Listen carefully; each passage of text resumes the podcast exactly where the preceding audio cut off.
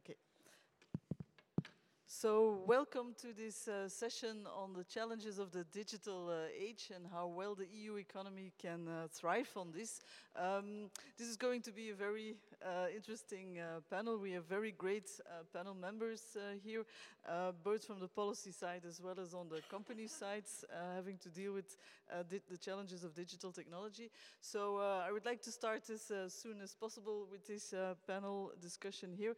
I would just want to take a few minutes just to, to sketch a bit the environment and what we know from uh, the academic analysis on where we stand uh, as a European economy uh, within this digital uh, age. So first of all, these digital technologies uh, are still very much evolving here. Uh, we haven't seen the end of it yet. if you look at the statistics on the adoption of robotics, it's recent, in recent years even accelerating here. Also, if you take a look at big data and artificial intelligence, that's still in a very early stage of, of takeoff uh, here and still more to come also with the evolvement of quantum technology. So digital technology revolution in itself is still very much uh, evolving uh, here. Um, and that's of course why we are discussing this very uh, intensively here, uh, particularly also because there are very many different views on what this would mean for the EU economy. On the one hand, there is a very optimistic view, is that these digital technologies will really be a very important boost for economic growth, for productivity here. Yet, if we look at the data so far, we don't see really big boosts in productivity uh, yet uh, here. Um, so that's already one question which we might be addressing in the panel here is uh, when and where will we actually see these productivity uh, effects from digitalization. Uh, there are also the more pessimistic views which say that this productivity uh, comes actually with a lot of destruction here, that there will be a lot of losers here, both in terms of workers but also in terms of firms uh, here, and that it will actually lead to a lot of polarization uh, here, the digital have and have nots here, and how that will also have an effect on um, the sustainability uh, of our economic uh, growth uh, here. Um, particularly on this polarization, we also have a lot of evidence uh, that shows, uh, on, the one, on the one hand, indeed this polarization, uh, that we do see some firms really pushing ahead, both in terms of digital technologies and productivity growth from that. so those are really the new leading firms.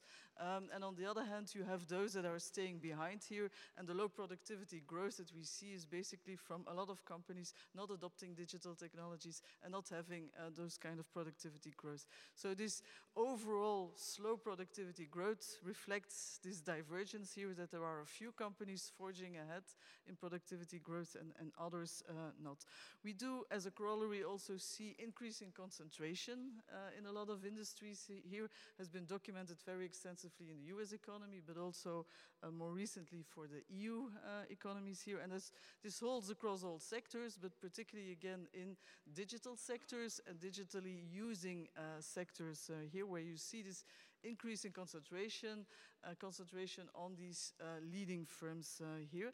We also have the evidence on increasing markups here. and th this is again in many sectors that we see these increasing markups here. But these increasing markups are again particularly for, it's not the whole, along the whole distribution function of firms here, but it's again these leading firms which are particularly able to also generate higher uh, markups uh, here. So we have this concentration in leading firms uh, here increasingly, uh, winner take all. Very often these winners are the ones that are able to use these uh, digital uh, technologies for productivity enhances, but also rising uh, markups uh, here. Um, so that's basically, if you then look at who are these leading firms, there is also this growing uh, concern of where is Europe uh, in the leading, um, among these leading firms uh, here. We know that if we look at who are these leading uh, digital technology firms here, many of them are, most of them are always the US and, and China here, so there are very few European names among these, uh, these leading firms uh, here. So definitely in terms of uh, research in pushing the frontier of the digital technologies, European firms have a hard time to be at that frontier and to be among these uh, winners uh, here. But there is also the big important uh, dimension of adoption of technologies in other sectors where Europe might have very strong leading firms.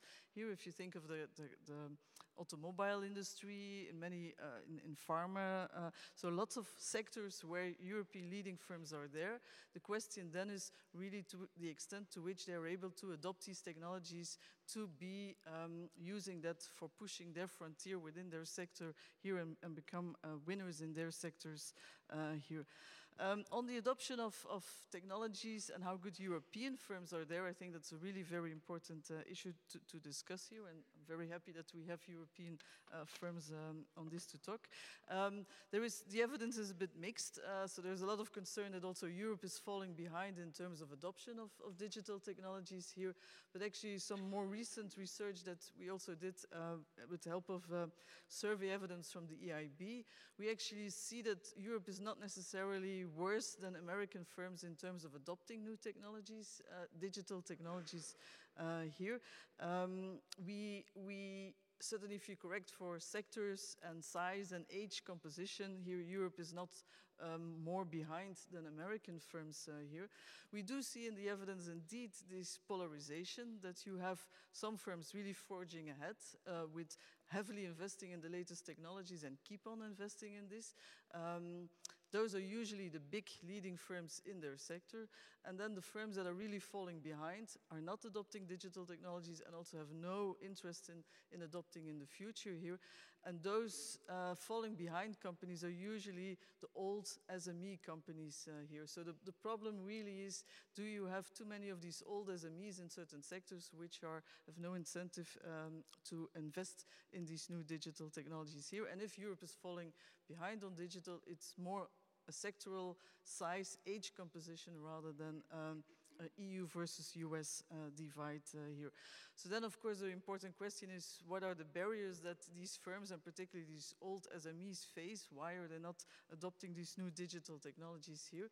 Um, also there, the, the, evidence shows that, first of all, a very important barrier for firms to adopt digital technologies is always access to skills. Uh, and that holds for all firms, even for the forging ahead ones. So that's the major barrier that they actually report. And we might come back uh, on that, the extent to which the skills is really the barrier to, to be dealing with also in terms of policy. Um, but then also if we, if we look at barriers that are particular for these older SMEs to adopt digital technologies uh, here, there it's particularly access to finance that stands out compared to, to the other firms uh, here. So again, that's something we might be discussing, um, the extent to which access to finance is really a, a barrier for these old SMEs to adopt uh, technologies uh, here. And then finally, one other uh, piece of evidence um, that came out of this analysis too is uh, the importance of competition as an incentive to invest in, in digital technologies. And what we do see in the comparison between the EU and the US is that for those companies forging ahead in the US, their major motivation of doing that is because of the competition that they're facing in their markets here. And maybe that's again another policy instrument we might be one talking about is the extent to which a vibrant single market where there is enough competition, so there's the link between the single market and competition policy here, as providing the right incentive for firms as an incentive to invest uh, in digital technologies here. So we see we have a full uh, agenda, a lot of stuff uh, to discuss here. Not sure we will be able to uh, solve all these different uh, issues here, but nevertheless, the panel that we have here is able to address uh, each of them here. I would like to start to give the floor to our first speaker, which is Claire Bury. Uh, she's um, sorry, I have to take my. Uh, she's a deputy director general of DG Connect here, um, not so long uh, taking up this position. She also has a good history in terms of uh, dealing with internal market uh, issues here before, so I think she's very well placed to really address the various dimensions of EU policy to uh, address these challenges of how the EU economy can take advantage of digital technologies here. So, Claire, floor is yours. Thank you very much, Reinhilde. Um, good morning. It's a pleasure to be here with you, uh, with Joachim and with Victoria, but uh, more than that, all of you who are in the audience today. Um, to talk about digital and these surroundings is, I find, a little bit challenging. No? I mean, it's so much, um, uh, let's say, old-fashioned, uh, but uh, nonetheless, we'll do our best, I think, to uh, spark the debate and, and, get it going. And on my way up the stairs as well, I saw there were a lot of people going down to the sessions on green uh, and on trade. And of course, those are very sexy subjects, but I see that all of you in this room have understood where the real action is. Huh? All of you gentlemen and few ladies, um, and it's nice to be with two ladies on the panel, um, as opposed to the usual being the token woman on the panel. Um, but it's really, it's great to be here this morning. You started, uh, by saying, and this is a very uh, a dichotomy with which we're quite familiar, I think, or most of you are if you're interested in digital, which is, uh, are we tech optimists or are we tech pessimists? So who's an optimist? Ah, okay, great. Pessimist? Okay, you're right as well. I'm a realist, I like to say. I'm a realist, no? Um, three years, three and a half years now, um, I think um, I joke with Roberto Viola that every week in DG Connect is like a month in every other DG of the Commission. Um, and I had seen a bit of action on financial services before, but things do move fast uh, in DG Connect. And I think that leads me into my first point, which is you talked about productivity, you talked about how do we measure what's going on, and I think the point that I want to bring through in what I'm going to say today is that digital is different. It is different than anything we have seen before. It's different from the Industrial Revolution. This digital revolution really means that we have to look at things out of the box. We have to look at it with new paradigms. So analyzing productivity, of course, economists um, uh, have made their lives out of that and need to continue to do it because it's important. You know, is mankind producing more than it did in the past and producing more value than it did in the past? However, if we only look at it through the metrics of existing economics, I think we will miss the point. Why will we miss the point? There are three things, I think, that make digital different. The first, and you mentioned that as well, um, Reinhilde, in what you started with, which is that innovation now is not incremental, it is disruptive. Now, a lot of people talk about disruptive innovation, but I think we should unpick a little bit what we mean by that here. And I think what's different in digital is the speed and the scale. I don't know who it was in the tech uh, sector that said, um, most of them have probably said it now, that what we have to do is move fast and break things. And that's the way that it is working. It's not about making a small investment if you want to upgrade your company. It's about making a big investment and it's about taking a big risk. And if you don't do it, you will be a dinosaur. The zombie SMEs that we are, we don't want in our European economy. Of course, we want SMEs. We need SMEs. It's a huge part of our economy in Europe, but they have to be vibrant SMEs. They have to be startups, but they also have to be scale ups. And that's where I think we need to try and make the difference.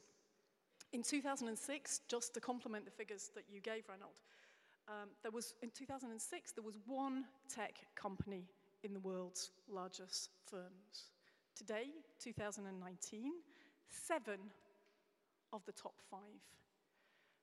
Uh, seven out of the top 10 are digital. There is only three companies that are not digital. And that is Berkshire Hathaway, bless him, he's still there, no, he's still going, the Sage of Omaha. Johnson & Johnson, big pharma company, huge pharma company, and JP Morgan Chase. So those of you in the financial sector were still in Europe chasing after the big Americans. Um, but things have been changed. And out of those top 10, of course, two of them are Chinese, Tencent and Alibaba. Secondly, oh, so I think this shows we need to go beyond business as usual. You know, we have to look at everything in a different way. We have to change the paradigm. Secondly, it's not about R&D and patents anymore. I would contest. I don't know. You may have a view on that in terms of whether they are still important, the extent to which they're still important. But what's important is knowledge-based capital. This is the key ingredient. It's the intangible assets. And of course, what is the key resource? What's the one resource that you should all be looking at, seeing how you can conserve it, see how you can create it? Victoria? People, yeah, people, but what else is there? Something else that all those big tech companies have got. Data. Thank you. Data. No, if we don't get the piece right on data, we are not uh, going to get there.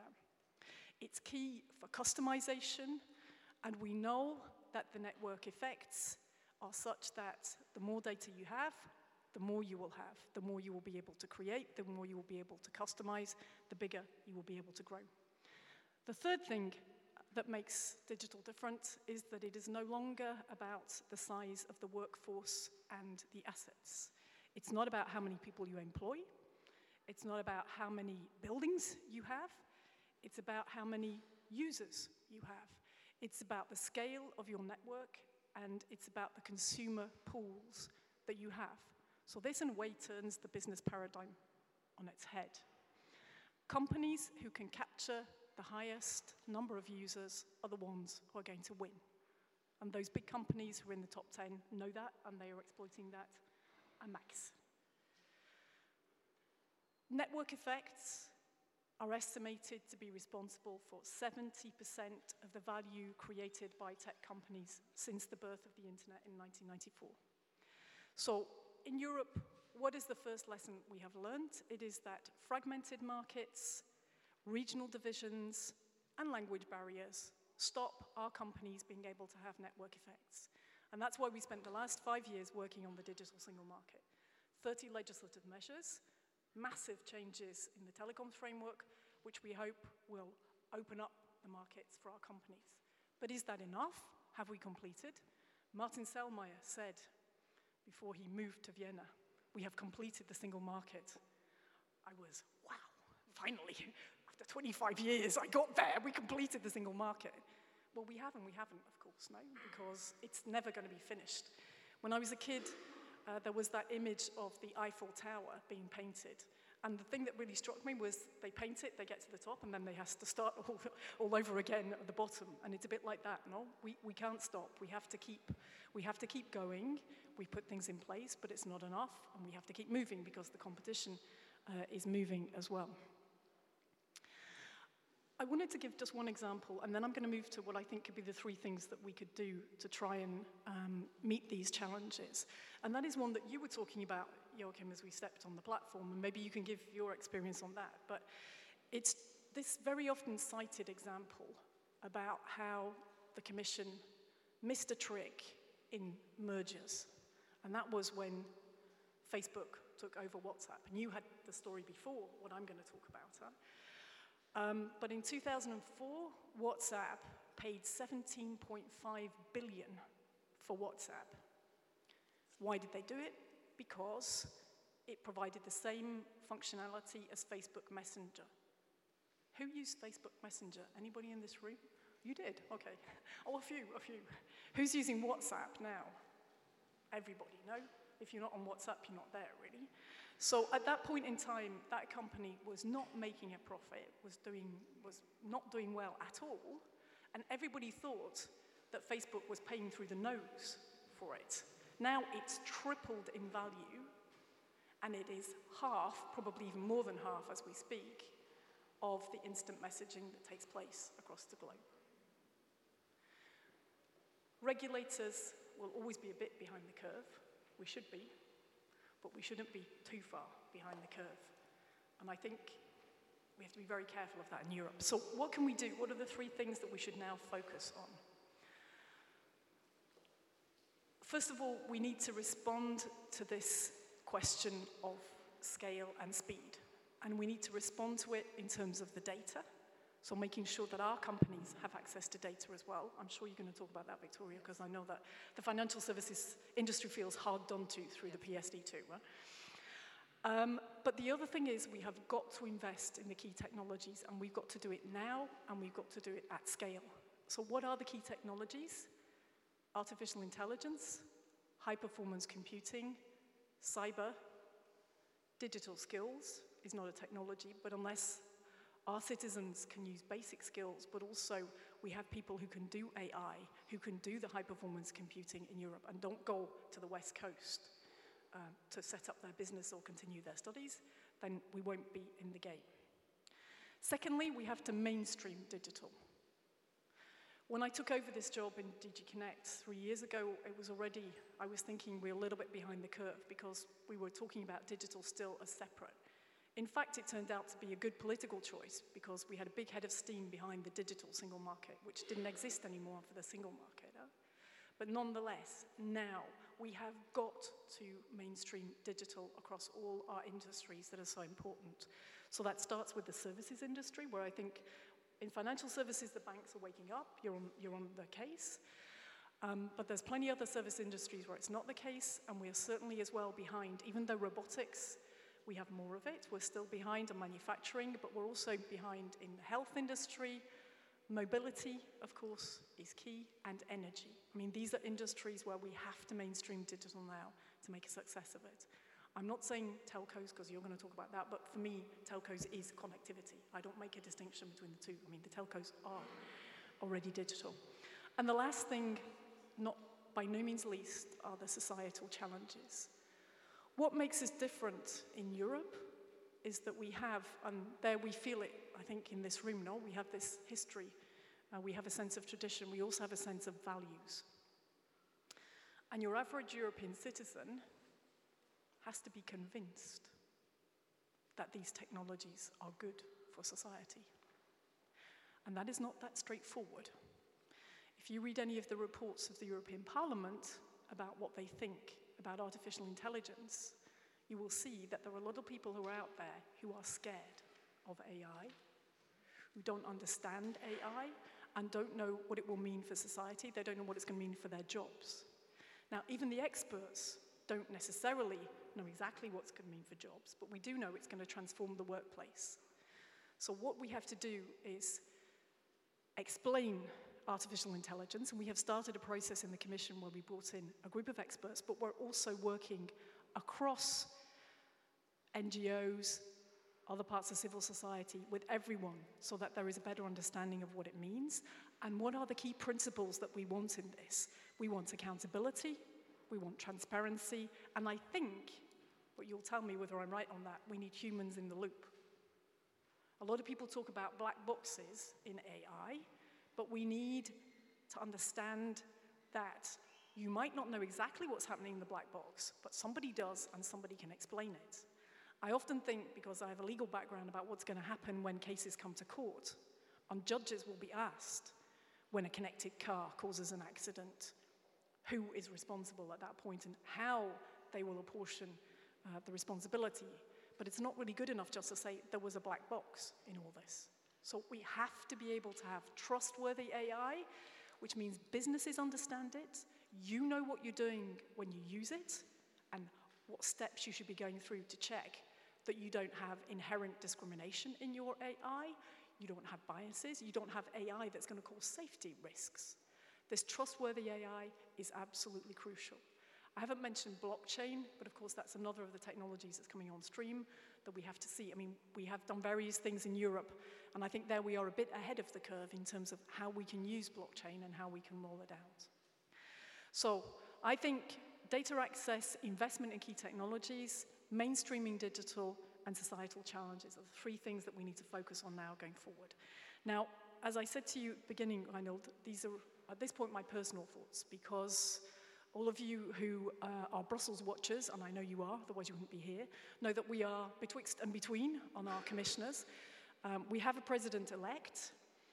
Um, what I know is that she, in her speech to the parliament, recognized uh, the importance of digital. She said, Europe has to strive for more in grasping the opportunities from the digital age. She has seven young children, I think, who remind her of the benefits and how connected they want to be. Um, but she also said we have to do so within safe and ethical boundaries. So we have to work together on that in terms of what those safe and ethical boundaries are. And of course, I'm waiting for my new commissioner, my new vice president, whatever it will be, uh, to say exactly how we will go about that. So I'm sharing my personal thoughts with you today, um, but safe in the knowledge uh, that Ursula von der Leyen firmly believes in digital and knows that Europe's future is in the center of what goes on on digital. Thank you very much, Claire. I think you really pointed to very important challenges here.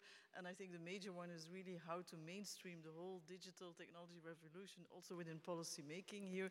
It's clearly the issue of, of uh, emphasizing how important scale is for companies uh, here, scale and incumbency here, this winner take all, not just only in digital sectors, but also in the sectors using this digital technology here.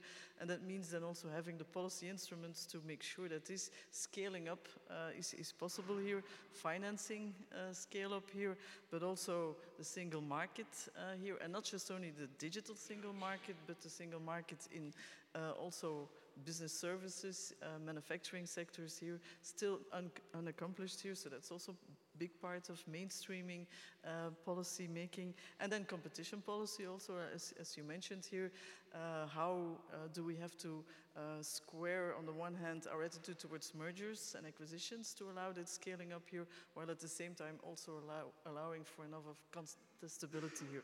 Now the two sides that we have here from the business sector are all representing the bigger companies here. Uh, so it's very interesting to see their perspective uh, here. I'd like to start with, um, with Victoria, who will be representing uh, here the position of the financial sector here with Santander. On the one hand, how digital is challenging their business model here, but also how as a financing sector they can contribute to uh, other sectors taking up that digital challenge uh, here. Thanks so, so much. Victoria. Thanks so much for having me here. Uh, look, I want to start, and you have mentioned that, but access to finance at the end of the day is critical for the growth of Europe. And if you take the banks, the banks have an essential role to play there. And digital is one of the tools we have to boost that. Uh, you both mentioned how to boost productivity, so how to use digital, be AI, be robotics, anything to boost productivity, as well scale and speed. But to be honest, to be able to make it happen, there have to be some policy actions taking place. Uh, and let me start by, we need to have fair competition, meaning as, well, I'm saying as, representing uh, myself, right? But banks are providing services today that other like tech companies, be US or the Chinese, are also offering under different rules of the game, right? And Look, I'm not an expert in banking regulation. I joined the bank a couple of years ago for, with a very different background. I used to live in the US, uh, working with tech companies, etc. But just like a reflection of what we see when we try to launch new products. And those are solutions to put in the hands of our customers, be financing for SMEs or individuals or any other type of solutions. And let me give you a couple of examples, right? Uh, it takes us three times longer to launch a solution. Let's say, let's say a credit product or a tool for SMEs to better manage their cash flows and therefore have access to financing. And why it takes us three times longer than a tech company or any other player operating in the same space. And the driver is not that we have legacy, which we do, but it's like the regulatory burdens we have to go through, be how we assess vendors, all the steps that we need to take to go to a regulatory sandbox, etc. All of those add time. Another example is on the skills or access to talent, right? Uh, we are building new businesses. There is this one example, it's called Asto, which is meant to help SMEs, going back to how we can foster the economy in Europe, right? Uh, we cannot attract talent. Why? Because the tech talent that you may need to build this kind of products don't want to be subject. Well, we need regulatory approvals for certain roles. We, ha we, are we have caps in terms of how we can pay, etc. And at the end of the day, it limits how fast you can innovate and how fast you can actually take uh, those products to the hands of the customers. I, I want to leave clear that for anything that's deposit related, okay, as banks, we have the responsibility, we have the trust, the money of our customers, and that should be highly regulated and like the highest oversight. But there are other activities where there is no deposit gathering that have to have that have to play with the same rules as other uh, companies that are operating in the same space. That's more on the fair competition. Uh, we mentioned data, right? And, and that comes back also how data is being used and what we can do. Again, I, I start with this whole thing idea of like access to financing, right, for SMEs. What happens with SMEs? We don't have, they don't have the same level of sophistication in terms of public data. So as banks, when we do credit assessments, we don't have the same type of data that others may do we start using data that's uh, non-traditional non, uh, means of data. And what we saw, if I take the example of our bank in Brazil, is that when we use data from TripAdvisor for certain SMEs, we can improve our scoring models by 5 to 10%. And that's very relevant because it gives you the ability of lending 30% more than if you don't have that credit scoring accurate. What happens is that there are companies, uh, like let's say tech companies that have more access to data, not, and, and there is no data sharing policy today other than PSD2, right? But they can use the data, and one of the things that about actually at the end of the day, a customer, a user would benefit is to have those choices and the ability to have portability of that data.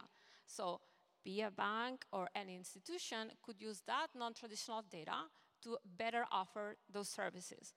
And why I'm saying data portability is important, the user should be in control, which is not the case today for everything. And that should come with also safety and some data policies. So that's more on the data side. So again, on it's critical because uh, if you take a business like payments, right? Why do some of these companies are entering the payments business, it's mostly around the data and how you can use the data to offer other services, right? So there should be some policy around how this data is shared. So it's not just one way, but it has to be open to all and let users be in control. So that's uh, another theme also building into this whole idea of fair competition, right? Which, again, it goes into the benefit of the economy. And then the last one is more around access to infrastructures. And when we talk about infrastructures, here you can paint any app ranking, app stores, your search engines. Today, most of the products, be from financial services or any, any other industries today, they get distributed or picked through those infrastructures. Today, those infrastructures are in very few hands. They're highly controlled, and there is not always fair access. Uh, how are certain products being ranked, etc. So there has to be also on that front some sort of rules and make sure that there is fair access. And again, I go back. At the end of the day, it may sound like making a pitch for the bank, but at the end of the day, it's like making helping customers make informed choices in a safe and fair way. So I know I was it, it may have sound like these are all the things we need as a bank, but I think it comes back to if banks have an important role to play in the economy and in providing financing, and to be able to innovate in that space, we need to make sure that we have, we all innovators operate under the same rules. And again, we should have same activity, same rules, if you take a bank, just by the fact that it has a part of the bank that gathers deposit, which is a very, it's a, it's a very important part for society and, and, and actually you keep the dreams of, of people, right? By keeping their deposit safe. We need to make sure that activities that are outside deposits, be like uh, value add services to SMEs, individuals, can be regulated in a different way as others are being regulated today. And again, applies to be like how software is treated with capital consumption. It applies of how data is being consumed and access to data, etc. So I think that having like same rules of the game for specific activities is very important to foster innovation and therefore improve like what you deliver to customers. I can keep giving examples, but uh, and maybe a, last one so it makes it clear. When it takes you three years to launch a solution, okay, it has an impact on the pockets of clients too, right? We started three years ago to develop a solution for, for cross-border payments that was blockchain based. It's called OnePayFX. Normally, and if you take a company like TransferWise, it may have taken them one year to develop. The fact that it took us three years meant that our funding, like the cost, the fees that we have to charge clients are much higher because we don't have, like, we have to support an infrastructure. Now that we managed to deploy this solution, from having to charge, I believe it was around 60 pounds per of, of fees, we can go down to zero. So this kind of thing, like not being able to launch fast enough and having to follow slight, like very different processes and having a very different umbrella of like of a regulatory environment has an impact on consumers too. So, so that's Thank you very much. I think you very nicely identified the challenge of being in the business sector of banking uh, here. So it's no longer about the size of your deposits and, and credits here. Your biggest value is really the, the wealth of data that you have on your customers in terms of what financial services they actually are consuming and what they would be needing here. And then the question is to what, to, what, to which extent is the whole regulatory system allowing you to use those data uh, to offer better services uh, here. So so um, I wanted to know to which extent the regulatory barrier is more in terms of when you have these data, what can you do in terms of which services you can supply? Or is it more in terms of the extent to which you can use these data that you have here uh, because of privacy considerations or whatever to be able to offer services? So where is the biggest um, barrier for you from a regulatory perspective? Maybe first her, and then can, you can can I add answer. Something, can I add something else as well? Because yeah. listening to you, Victoria, was also wondering. I mean, I had the same kind of questions as Reinhilde, but I was wondering. Is there also a problem in the application of the rules? I mean, is it not just about the rules themselves? I mean, indeed, it's good to know which are the ones which you find to be the biggest obstacle and the most problematic. Is there a problem in the application of the rules as well? I mean, I think you know, it's a good moment now to unpick what the problems are and, and better understand them. Huh? I mean, most of the rules are not there.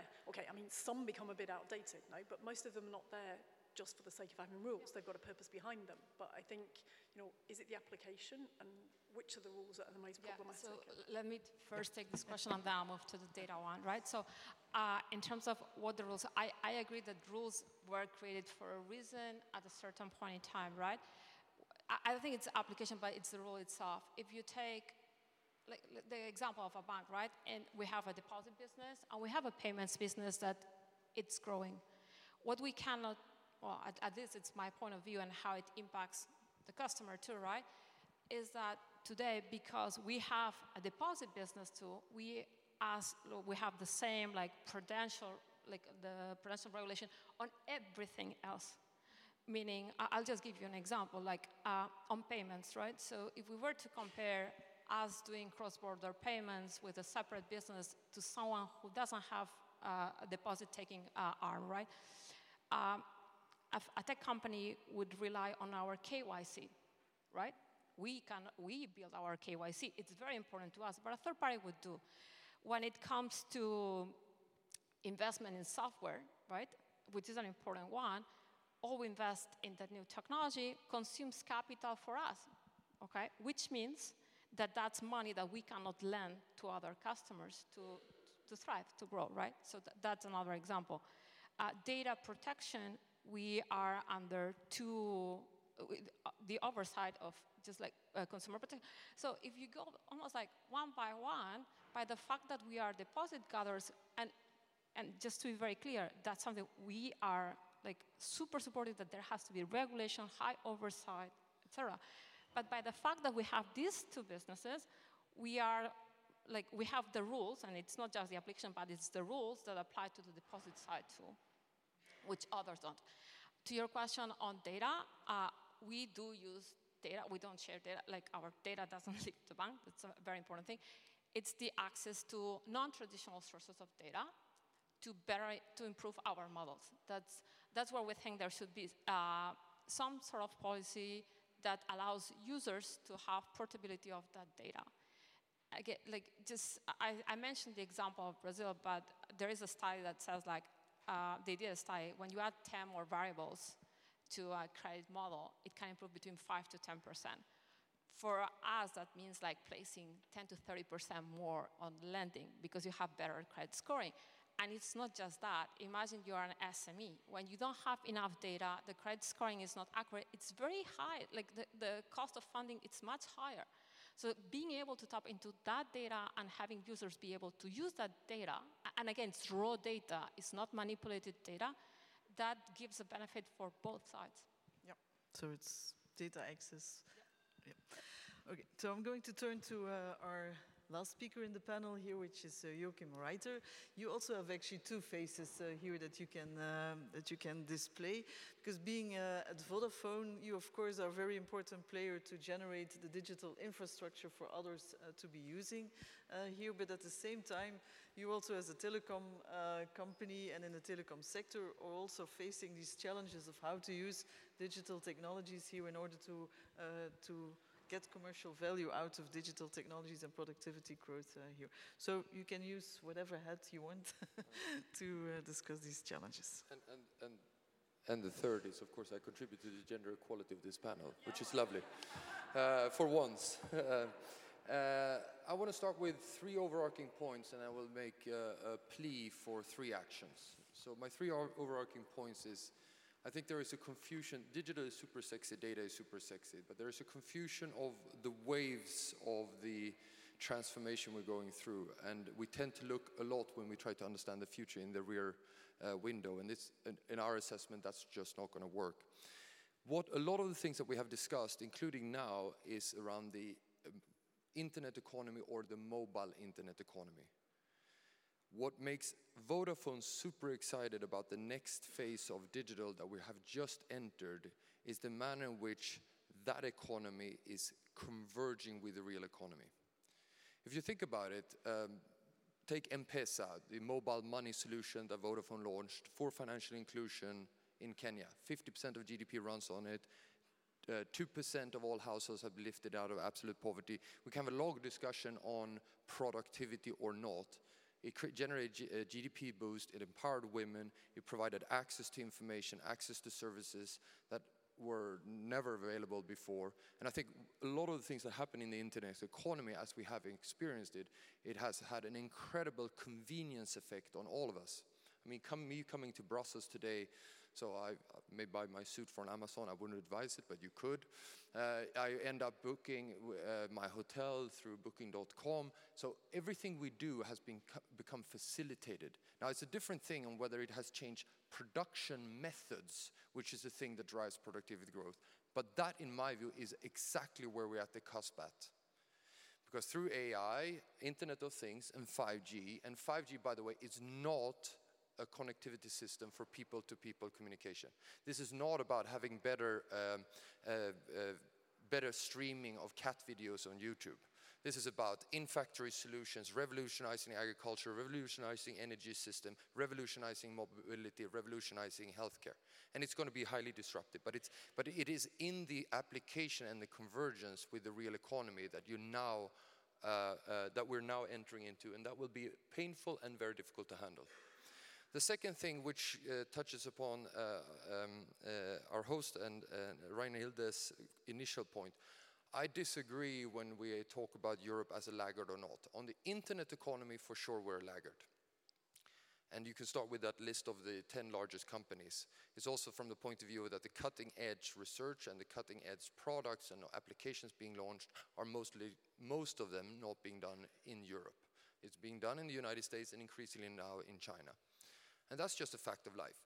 Why I'm less worried is that once the internet economy meets the real economy, i.e., the real digital transformation that we're now entering, Europe has one advantage. From a macroeconomic point of view, we have driven up the labor cost through our welfare state. The unintended consequence of that is that we have higher capital intensity in automation as a starting point in our manufacturing industry. So my view is Europe has a chance in the next phase of digital transformation to catch up provided it plays its cards right. But let's not kid ourselves. This is not a benign race. I had the pleasure of being in the White House in April, the day before Trump launched his 5G uh, moonshot, which is really like a space race in the, in the American psyche. And, and if you know anything about space race, there is the whole thing, principles around free market, let's not have government subsidies and so that disappears. So he launched 20 billion of subsidies uh, for the rural broadband, including the rip and replace of Chinese equipment in rural networks in, in, uh, in the United States. Um, but what was very clear to me from that conversation is that there was an underlying element of a zero-sum game. There was an underlying element that it was necessary to win this race. And I don't think that penny has dropped around European policymakers that actually Europe will need to step up to retain its competitiveness that has been incredibly effective, particularly in its manufacturing industry as we move forward. Now, as I said, the good news is that we actually have a pretty good starting point. Our weakness has been in the ICT industry, not in our manufacturing industry. But when you merge ICT with manufacturing, will you get the poor average or will you have the capital uh, intensity of the manufacturing industry driving the change and driving the digital transformation in Europe?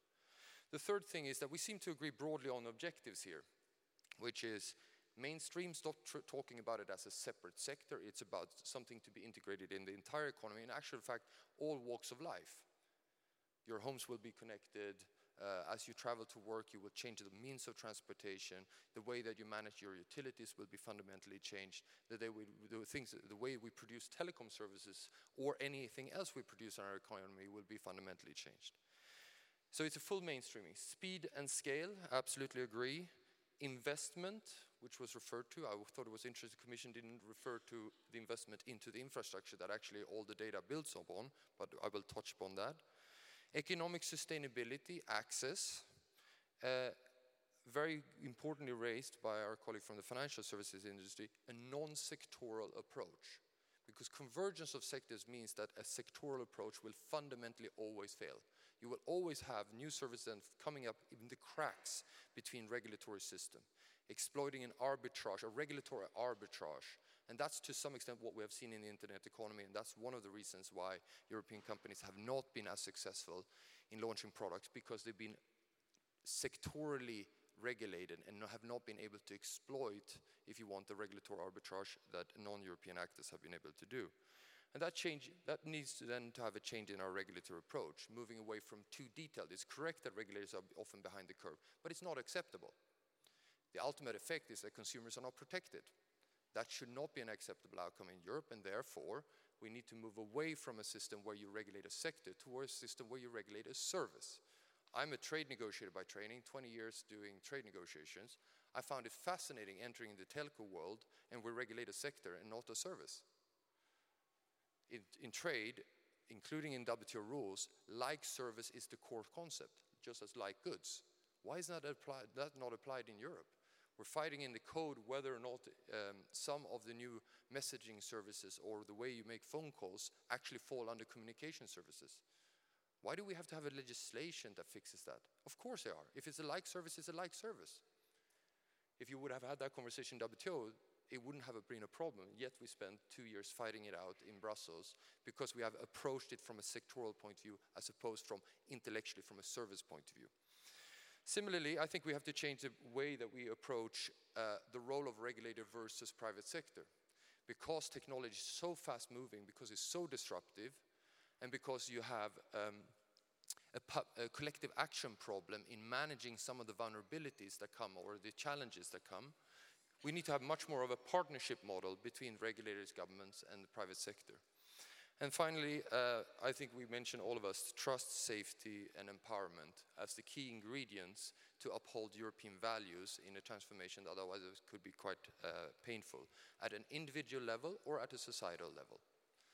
Now, what does that mean, in my view, of what the Commission should do? And Claire, um, you know, you, I don't know you have, I know you don't have a new boss, but directionally, DG Connect and Vodafone has always been quite aligned. Maybe not on the level of ambition. So here's my plea on the higher level of ambition going forward. First is infrastructure. The whole talk about digital, digital transformation data disregards that you can't drive digital Ferraris on copper gravel roads. And that's what we're still doing in Europe. Now, China is working on, at this summer, it had around 250,000 5G base stations up and running. The United States will have 90 cities covered by 5G at the end of this year. And the European Commission yesterday in this press uh, statement by one of the persons reporting to Claire said Europe is not behind in 5G. We're far behind. More importantly, we're using the spectrum auctions to extract resources out of industry so that money is not available to deploy the infrastructure and make sure that we reaches all corners of the society to make sure that digital transformation can have, happen everywhere as opposed to increasing the rural urban divide that already exists in our society. This is a societal choice, this is a political choice. If we are serious about covering the investment gap in Europe, we need a reset of what is required to make sure that those investments happen. Commission tried very hard in the code on spectrum. It failed because member states said no. Yeah, well, we made some progress in theory, um, because in practice, what we have seen since then is that the uh, 5G with its hype has now reawoken the behaviors that we saw in 3G, which is, my God, this is so sexy, I'm going to tax it to death. So that's conversation we will have to have on whether that is a good policy practice. What are the best policy practices for ensuring that all the money existing in the private sector is not extracted at the point of selling the spectrum so that there's no money left for deploying the infrastructure. Secondly, we actually don't have a good system to deploy the infrastructure as such in Europe. The Commission hopefully will be reviewing um, the BCRD, so this is basically the cost reduction directive. Uh, the reality is that each member state pretty much do what they want. It can take anywhere from 35 days to two years to get a planning per, uh, permit agreed to roll out infrastructure. We still have a complete uh, fragmentation on how we see uh, the scientific evidence around EMF. So Vodafone, we did a digital deployment index. How much actually does it cost to roll out infrastructure? How do member states compare against each other? And I can tell you, there's absolutely no single market whatsoever when it comes to deploying infrastructure. Actually, in many countries, it's not even a country from the point of view of deploying infrastructure. It can be super expensive. And that's the under-vegetation type of problems that drive up the cost in Europe to deploy infrastructure. The end result is that the massive investment gap that we're already facing in Europe, that the Commission has estimated to be above 100 billion euros, we're not even going to effectively deploy, uh, use that money that, the, to cover the gap because of the various measures that exist to drive up the cost of infrastructure rollout. So we need to reset on the infrastructure rollout conditions and we need a reset on the spectrum auctions systems and the licensing procedures. The second big pillar that we're going to have to work on is what is our plan for Made in Europe in digital? So Claire correctly referred to the fact that we need to invest in the new technologies. And I genuinely believe that we need to find a European way of investing in it. In a European way, I mean both from an economic and a societal point of view. So European Parliament and the Commission are talking about human-centric AI. It's a great example of it. But where Europe often gets it wrong is that we are, in the end, ending up with an innovation by permission system, not an innovation first system. So this is much what the financial services colleague referred to in that when you want to launch a service, you spend three years trying to navigate exactly what are the rules. The micromanagement of how you run a company as opposed to the principled approach that put a lot of onus on the company to behave responsibly, that has to change in my view. So that's an innovation first where you actually principally guide the market to certain outcomes which are societally beneficial as opposed to micromanage everything. And I think that's also the only way to keep pace with the launch of new products and new ways of working that of course comes with digital. In this bucket, of course, we're going to have to address uh, questions around digital gatekeeping, the application of competition law, but from Vodafone's point of view, competition law will always struggle to keep pace with uh, uh, the network effects that exist in the digital economy. So we're going to have to think about what are the ex-ante regulatory tools that are available. And by the way, I exist in a sector that uses that amply. So are there elements of that learning that should be applied? Finally, on the point with respect to the Made in Europe, we should not fool ourselves to assume that in digital we have a single market. So I, I, was fascinated that you made the point that Selmayr had said we have a single market. So we don't have a single market for telco. It's a completely national market to start with. But more importantly, the problem with connectivity being plugged into products, which is basically Internet of Things, is that it's the least integrated element of regulation that will determine the outcome. So when I connect a car, which Vodafone does a lot, in a German car, with a SIM card into it, it takes seven to nine months today to get it approved in, in Italy. I cannot sell the product for seven to nine months because it is connected. Imagine a scenario where everything gets connected, your refrigerator, your toaster. Will we have an internal market free movement of goods at that point? Because actually, the telco regulator of every country will have to look at numbering, emergency calling, and a number of other, what I call legacy telco rules that undermine the free flow of goods within the European Union. So there's a big homework to be done on unleashing the power of IoT within the European Union, preserving and creating a proper internal market for connected stuff. Currently, if we continue on the current track we're on, unfortunately, we will may very well see the gradual dismantlement of the internal market for smart stuff, while the dumb stuff can still flow freely. The final thing I wanted to say is the question around uh, trust. I think this is the absolutely necessary ingredient into a future uh, digital vision of the European Union. The challenge I have is um, Europe seems to be satisfied that it has established GDPR and that's the only model out there. The GDPR was an incredible achievement. One of my first assignments in Vodafone was to sit in front of a commissioner and the FCC chairman, and the FCC chairman was bashing a GDPR, and then he turned to Vodafone and says, Isn't GDPR really constraining innovation? I said, Well, actually, it's expensive, it's complicated, but it's the only way that I know that people can trust the digital transformation that we're embarking on and that's more important.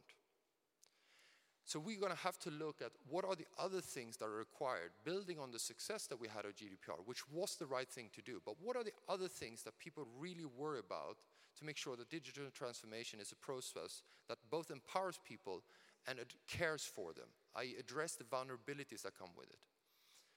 And of course, on consumer protection, there we have to move away from the siloed approach to consumer protection to having consumer protection that covers the entire ecosystem, which we don't have today.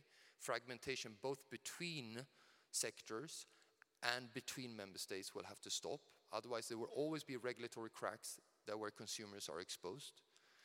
The resilience and the vulnerabilities of digital transformation and digital and where everything and everyone is connected, we have to take far more seriously in Europe. We have underinvested for very long time in our cyber capabilities. And unfortunately, there is a collective action problem here. Vodafone, we have over the last uh, number of years invested very heavily in that. There's absolutely no premium in the marketplace for that. Similarly, we're launching big on IoT. We worked with Consumer International uh, as the international um, organization for consumers to establish trust by design principles on security, privacy, environment, and stuff like that for IoT because we want to nurture an ecosystem of IoT that Europeans can trust that actually makes sure that hacking into your home does not happen via your toaster, which unfortunately could very well become the case in the future. So, how do we how do we make sure that all of us step up in the space where we pay attention to some of the vulnerabilities that will come from a ubiquitous system that penetrates every part of our life, that requires massive investment? And I'm sorry, investment is not for free. Affordability cannot be the only objective of European policymakers in a digital space. Quality, trust, and making sure that people are safe comes with a price tag, but in my view, that's a price tag that Europe should be prepared to pay. So these are the three areas where we would like to see step change, where we think if Europe gets it right, Europe will be able to catch up, building on the fact that it has already a highly competitive manufacturing industry, even if it's handicapped in the ICT space, with the convergence of these two, with these three um, concrete measures, we hope that Europe will, in the next phase of the digital revolution, in this convergence, and the, of the internet economy and the real economy, Europe will actually not be in the place where it is today, which is a laggard. Okay, thank you very much. Um, so I take.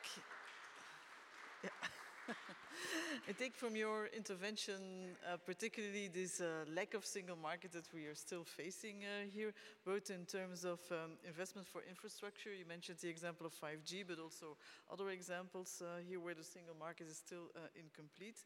This innovation principle to be using uh, when we are regulating markets, but I think the most challenging is actually what you mentioned, this non-sectoral approach for um, regulating and for policy making here. So not focusing on sectors, but rather on goods and services um, and how they should be regulated, which really means mainstreaming uh, the whole digital agenda within policy area here, and that's, I think, still a very big challenge for uh, EU policy making uh, here. Now, um, we of course want to want to go back to the panel here, but since we already don't have so much time, I would now like to give the floor to the panel here for questions. I take it there is a mic. Ah, yeah. So, and please, if you could also identify before you your question and be short on the question. So. Thank you very much. I am from Portugal. I'd like to make a question to Claire. Uh, when you speak about uh, the digital challenges for Europe, we speak about the involvement of uh, society and the economy. What do you think about uh, some projects like Digital Innovation Hubs and others that can reinforce this uh, capacity of the economy being more digital? Yeah, I propose we collect a few questions uh, here that will be more efficient in terms of time. Yeah. Hello, I'm Glynis Whiting. Um, I'm one of the digital SMEs in the room. Um, I wanted to focus on two aspects, quite short. First was around trust, which I absolutely agree is core. Uh, in our SME, our view is trust is three elements. You mentioned two accountability and transparency, but also for us, it's delivery that you do what you say. Um, and I wanted to ask you talked about the network effect. How can that Europe help harness the digital effect in a very fragmented marketplace, network effect which SMEs can benefit from. I'm a B2B matchmaking platform, so it's absolutely fundamental for me. The second is the fact that we've talked a lot about the consumer, the B2C marketplace, but the B2B is, is e equally critical for us. Yes. SMEs are the mainstream of Europe, 99% uh, of our businesses are SMEs. They are not digitally transforming themselves. So, again, to come back to your first point, Claire, how do you mainstream that digital access and ensure that SMEs, as well as consumers, are uh, better positioned to benefit from the digital society? Yep. Still have questions? Tomorrow? Thank you. Carsten Hess with uh, Santander Bank what what struck me from this uh, debate, uh, both from, from what uh, my colleague said, but also uh, the gentleman from Vodafone, is really that uh, we are still regulating sectors, but not services. And I wonder whether we have a chance, question for Claire, of course, to create a vision and, and implement this vision in the next five years. That can we really regulate a service, a digital service, in the same way like uh, um, others are regulated. So if you provide a financial digital service and it's similar to what a Facebook does, do we find a mechanism to regulate it or not regulate it uh, in, a, in, a, way that uh, there is a fair level playing field? I think this is a key issue for being competitive and, and catching up with uh, the non-European uh, dominant companies. Thank you. Yep. And then we have more thank you. Uh, hello, my name is Julia and I'm a researcher at KU Leuven. Uh, I have a question with regard to data access and to the sharing of data. Because on one hand, of course, there is a need for companies to get access to data for develop new services. But at the same time, we know that there are some mixed data sets where personal data and non-personal data are together. And we need to find the balance between, on one hand, protecting the personal data, on, on the other hand, granting access to data. So I wonder what is your opinion on this and how to make sure that data protection claims are not used as a strategic behavior sometimes in order to not to share the data with uh, competitors on the market. Just a, a, very brief question. It's actually a clarification also following on, on this one. Uh, regarding data portability, the GDPR foresees an obligation for data portability, and I would like to know what, what else could we do? What, what exactly is, is the, uh, the, the, demands? I'm not sure I understood.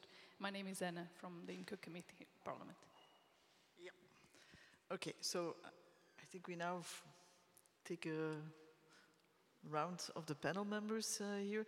So the various questions, I hope you took note. So for instance, let's start with uh, one from uh, Portugal was addressed to you here. Then there was one from SMEs, maybe you can also collect that too.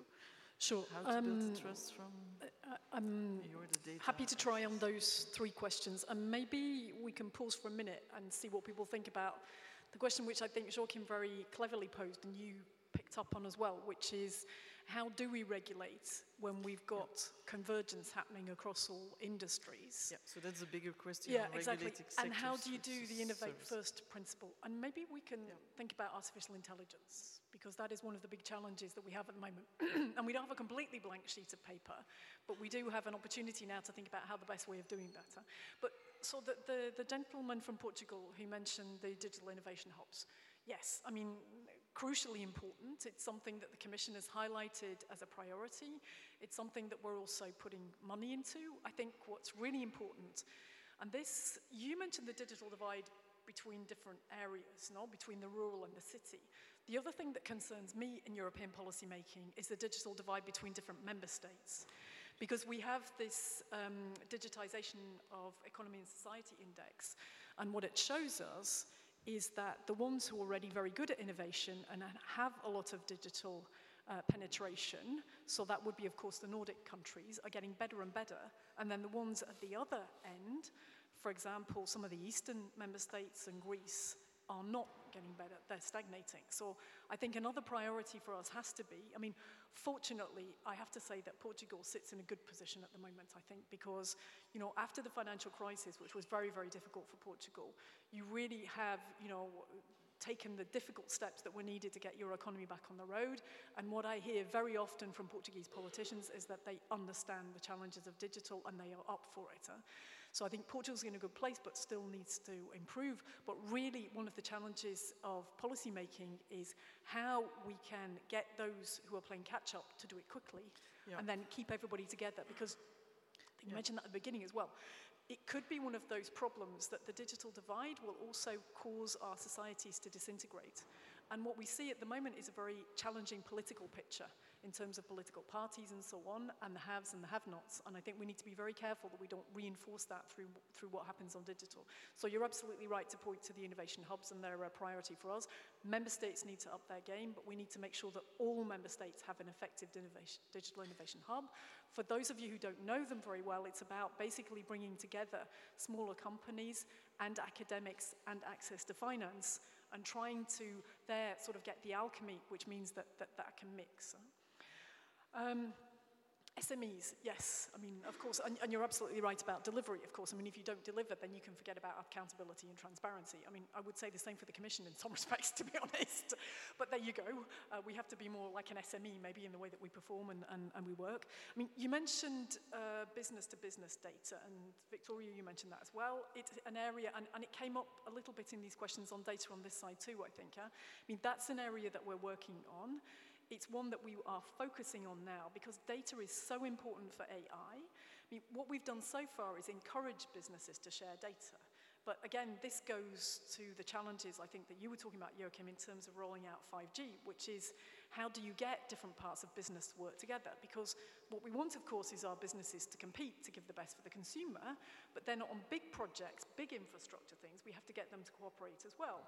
And I think the real challenge for regulators and legislators now going forward is how can we maintain that balance of having enough competition in the marketplace, but in the right places at the right moments, making sure that we can get companies to cooperate and collaborate, because otherwise we'll never get the scale that we need um, in Europe. That's a challenge for regulatory, but also for the competition policy authorities. Absolutely. I mean, yeah, I sorry, when I say regulatory, uh, for me that encompasses, I think, competition and how um, legislation works with it, and, and non-legislative measures as well.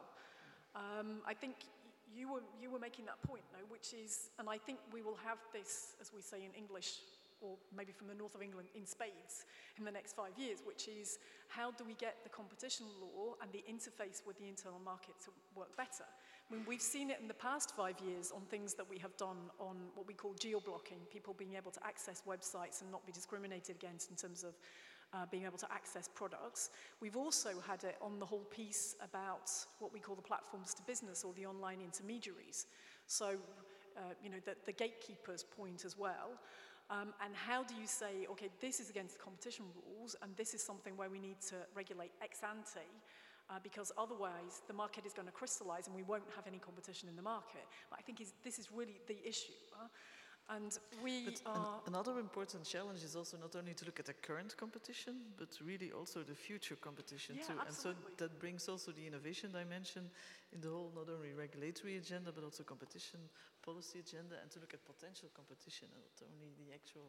Yeah, and uh, I see our role in DG Connect as being maybe to come forward with some proposals on what needs to be done ex ante uh, but also, and above all, trying to help our colleagues that work in the competition area to understand what's happening in the digital space and be more far-sighted in that respect. Because, you know, the Facebook WhatsApp example is very often cited, but there are plenty of others as well, where we haven't been able to really not just see the actual effects of competition, but the likely effects of competition. And that's why I'm also talking about regulation needing to be a bit more up with the curve, because you've got to be able to see round the bend to see what's coming. So I absolutely agree with you on that. Yeah. So how easy is it within the Commission to have this uh, mainstreaming and really no longer working in silos with the different DGs here, but really cross-cutting? Yeah, is well, there any progress there?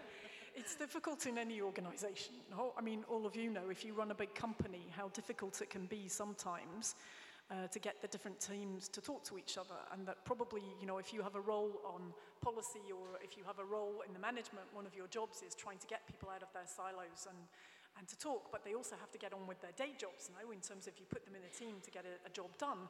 And very often what you have as well is your managers motivating the team um, and part of what they do motivating the team is put them in competition against other teams. So it's difficult, yes, but I, I think that our vocation as DG Connect now over the next five years is, of course, to be amongst the best in terms of ideas about what needs to be done, but also facilitating the work of, of other colleagues. Um, and sometimes it requires a strong management to do that. And we will now see, because this is a time of change, of course, in management of the Commission, it's terms of the way things operate. Do we need structural changes? Um, the problem with the structural change is that once you reorganize something, again, all of you who work in industry know this, no? You have a productivity loss until your new organizational structure comes on stream. So there, is, there are trade-offs to be made there, no, in terms of moving people around, but maybe what you do need is a very clear political mandate, and that political mandate to go through uh, to the Commission services. I think we have made a lot of progress over the last five years in working together. I mean, more more than ever in my 25 years of commission experience, in the last five years, I worked side by side, for example, DG Connect and DG Grow in terms of delivering things. And we had different views because we came from different angles and we had different understanding, but we thrashed out the differences, um, hopefully in enough time for us to have a common position when we went to discuss with the Council and, and the Member States. So it can be done, it's difficult, and you need the right impulses from the political leadership to be able to do it. Huh? Yeah. And of course, at the right speed. yeah. Uh, so there were also these questions on uh, access to data uh, and data so, protection. Yeah, so, so th there were a couple of questions. One on access to data and where do you draw the limit, right? Because there is personal data. Uh, today, if you take any of, the, any of the large platforms, right, they have access to a lot of data. In fact, we don't even know how much data, but there is personal data, interaction data, social data, etc. So I, th I think here the idea is that the same way that for payments you may have PSD2, right? It's for consumers, and again, it's not personal data, it's raw data, transactional data to be able to determine who can have access to that data, right? So that you have more portability. It's not all data, it has to be defined. That's why I think it's a bit of an ask for uh, policymakers, right? But there has to be something so that we make sure that there is security and how the data is being used and the, and the, the values on like how it's manipulated or used for, for the benefit of the consumer, right? But today it's not symmetric. So th that's what we, uh, we're trying to solve for. So that, that's, that, that was to your question. I just want to, I know that was not my question, but on the SME question on network effects, uh, I think there are a couple of things. If we want SMEs to be able to benefit of what we call network effects, which pretty much means that uh, you can offer more services, have more access to, to other users, right? I think there are a couple of things. One is to look at the gateways, because at the end of the day, how SMEs distribute, sell their products is through, let's say, the search engines. they are determining how they rank. So there has to be something that it's fair to the SMEs. So it's not just to, to institutions, financial services, but to SMEs, corporates, so that they, there is transparency on how things are advertised or sold. Otherwise, SMEs, the terms that they will be subject to, they will be squeezed out. So that's an important thing to look after. And then the second thing goes back to this whole one Europe or unification. You, if you are an SME, where SME grows is by doing cross-border within uh, EU others, right? But they need to make sure that when you onboard them in a country, they can operate in the other one. And today, it's not the case even though the policy or the rules may be the same, the application of those have slightly they have differences, right? So those pose more frictions for SMEs to operate. Yeah, so if you talk about SMEs, I think we also have to distinguish the ones that are really servicing directly to final customers, but the ones who are engaged in, in value chains and are delivering to other um, business uh, are supplying uh, other uh, companies here, that's a different issue too. So there, the issue is more also how digitized is the whole value chain uh, here and how is that integrated within. Yep. You wanted to reply? Yeah, I take uh, a stab at a few of them. Um, so first, um, so I don't think there are any networks effects for SMEs. If Vodafone with 110,000 employees and uh, largest mobile operator on earth in terms of its footprint cannot have network effects, I find it very hard to believe um, that that's very likely to pop up in an SME space. I mean, it, network effects is basically scale economies on steroids. So de facto you need scale. Now the beauty of digitization is you can be a really, really small company in terms of number of employees, like Minecraft and then become the world's uh, one of the most successful gaming companies. So it's still six employees spread over the world, but uh, the turnover is certainly not uh, in a normal category of SME. So number of employees, yes. So I, th I, think, I think the question for me when it comes to the SMEs, and that's why we took a very strong stand in the platform to business regulation in the case of Vodafone, is that we didn't, we didn't feel there were enough um, attempts at the European level, including in the original Commission proposal, to try to address the asymmetric bargaining power that, that you can drive out of network effects by being the aggregator, by being the gatekeeper. So we felt that competition law per se was not adequate. And to be very clear, we ourselves have platforms. So we took a hard look at ourselves and asked ourselves, would we be willing to engage in unfair commercial practices? And the simple answer was no, we don't think that should exist in a market economy. And for that reason, we had no problem that you regulate unfair commercial practices. So that's the added beyond transparency and accountability and uh, exposing how you uh, gather data on the back of those using your platform, whether or not you should also have some boundaries on how you can behave and how much additional market power you can derive out of uh, the asymmetric bargaining power that comes with you being a platform. And we came to the conclusion that there was a need for substantive rules beyond the transparency rules. And we were quite aligned with a lot of SMEs in that, in that space. So, and we still think that's the case. That's why we come to Claire's point. There, there is a need to have a broader discussion in Europe. What's the balance between ex post and ex ante regulation? Where we do think that in a number of circumstances there is a need to actually be a bit more realistic, not so naive, understanding some of the effects, and therefore being prepared to cross the line and have ex ante regulation. And that goes. So, can I ask you? So, because you also you're operating in not only in the EU market but also in other markets. So, do you see there a difference in terms of the how active SMEs are in aligning to these networks in Europe compared to uh, other parts of the world where you're active? So, is there are there higher barriers for SME firms to uh, select and operate in these networks? No, um, I actually don't know 100%, but if you ask the question, for example, uh, a platform like the mobile money platforms that we run in Africa, I didn't find that there was a, a, a sort of a, slower pace of uptake in Africa. In actual fact, this was a proper leapfrogging, and people latched onto it.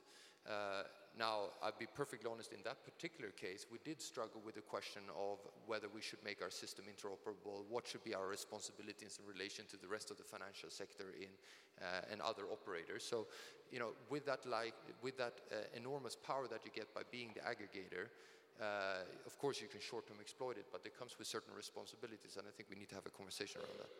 But I wanted to touch on the sharing of data because I think that's one of the big, big, big topics.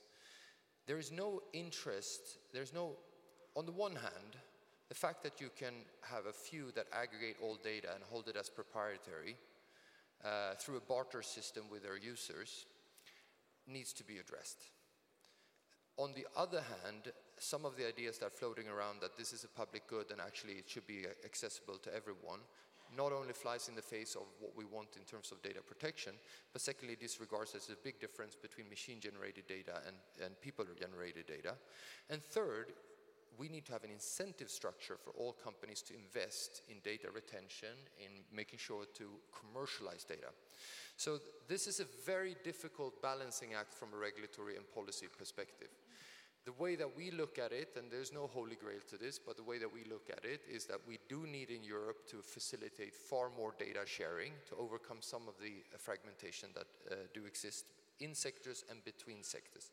And between sectors, potentially even larger problem, to be perfectly honest, including the artificial definition of sectors. And in that sense, A, you need to ensure interoperability of data so that data can talk to each other. B, you need to have commercial, you need to encourage the commercialization of data sharing. So in other words, it needs to be, make economic sense. Companies are in the business of making money, which means that they actually have an interest of sharing data. But third, you need to make sure that you don't take away innovations that come out of actually investing in data. So give you a concrete example. Um, we as Vodafone we have something called metadata, which means that we know how general populations move over time and in space. Why? Because you move between base stations, we can triangulate. Now, that's a really powerful tool for municipalities to plan public transportation. So we're in discussions with public transportation authorities saying, okay, but actually don't put the subway or bus stop there, put it there, because actually from the point of view of how people move in the city. So it's nothing to do with the individual personal data, it's the aggregate people movement. Bouygues which we talked to, works with the same thing with respect to the planning of Thalys and, and, the type of time slots when it should actually have the train going, going from Geneva up to Paris. So these are a number of applications that we see coming through the application of big data analytics. So, and do we have currently the data regulatory framework that allows that kind of? No, we, no, we, no, we have the, uh, the attempt of an e-privacy regulation that basically said, if you do this out of the United States with GPS data, it would be fine. But if you do it as a European uh, company based, based on metadata, it would not be fine. And that's exactly the type of points. It's a bit of a caricature, Joakim, of no, what I, the privacy said. I, was, I, was, I said the same thing, and so did 12 other telcos in front of ANSIP and Gabriel. Yeah, well, I know the telecoms have a specific view on this, but, um, well, but we do need e-privacy rules at the end of the day, no? Oh, and absolutely. the text which is on the table now has evolved quite significantly. Yeah? So, yep. no, but no. I think that's one of the missing pieces which needs to be completed now. So no, I, I complete, we're, Vodafone, Vodafone agrees yeah. with the Commission that we need complete privacy, yep. but we need to complete it in a manner that allows such services to be developed in full respect of privacy. So it's not less than GDPR, but that we make sure that Europeans, companies can also do that on the basis of the technology that exists in Europe. But I mean, one of the ideas behind the privacy proposal as well was to level the playing field, which I've heard mentioned a lot here by both you and Victoria. No? So, I mean, the Commission has tried in certain circumstances to level the playing field, um, but I mean, the telcos need to play the game as well in terms of. Um, and sorry, on, on platforms to business, you said what had been done wasn't enough. Maybe it's not enough, but at least it's the first step. And our calculation there, and it was the calculation that was shared by the Parliament and the Member States, was that it was better to have a first step than no step at all. No, we agree. Now we have something, on, a basis on which we can work. If we hadn't done anything, then we wouldn't have got our foot in the door and we wouldn't be moving forward on that. Yeah, we were happy that the European Parliament improved yep. on the ambition that was proposed because it moved it even more in the step. Now, well, could I just say, the, this final thing on data. final because yeah, final thing on data is then you have the situation where, of course, you have gatekeepers of data. And that's where we think that we need to start thinking about what are the mandatory requirements for data sharing. So everything I said before that is voluntary, but there are gatekeepers in the data economy, and the question is then, should there be a mandatory requirement? And what does mandatory requirement look like? Is it FRAND type of requirements, fair and equitable access, non-discriminatory? So it's sort of a ladder of solutions, but I do think we need to have a proper discussion and come up with solutions in this space. Okay, so I think we really developed a well uh, filled out uh, work program for all of us uh, here to do. Um, you started off by saying who's an optimist, who's a pessimist. I think we. I think we fed both sides uh, here, both those who are pessimists as well as optimists, but I hope we fed more the optimists uh, here uh, with the discussion, and uh, I'm sure also we will be continuing the discussion here, but now I think it's time for, uh, for lunch. Let me thank my panel members for this great panel discussion here, um, and looking forward to being able to keep on the discussion uh, later on. Thanks again for everybody. The, the lunch is just outside in the room that is on uh, the same floor. And uh, there is also a nice terrace that you can enjoy the view. Thank you.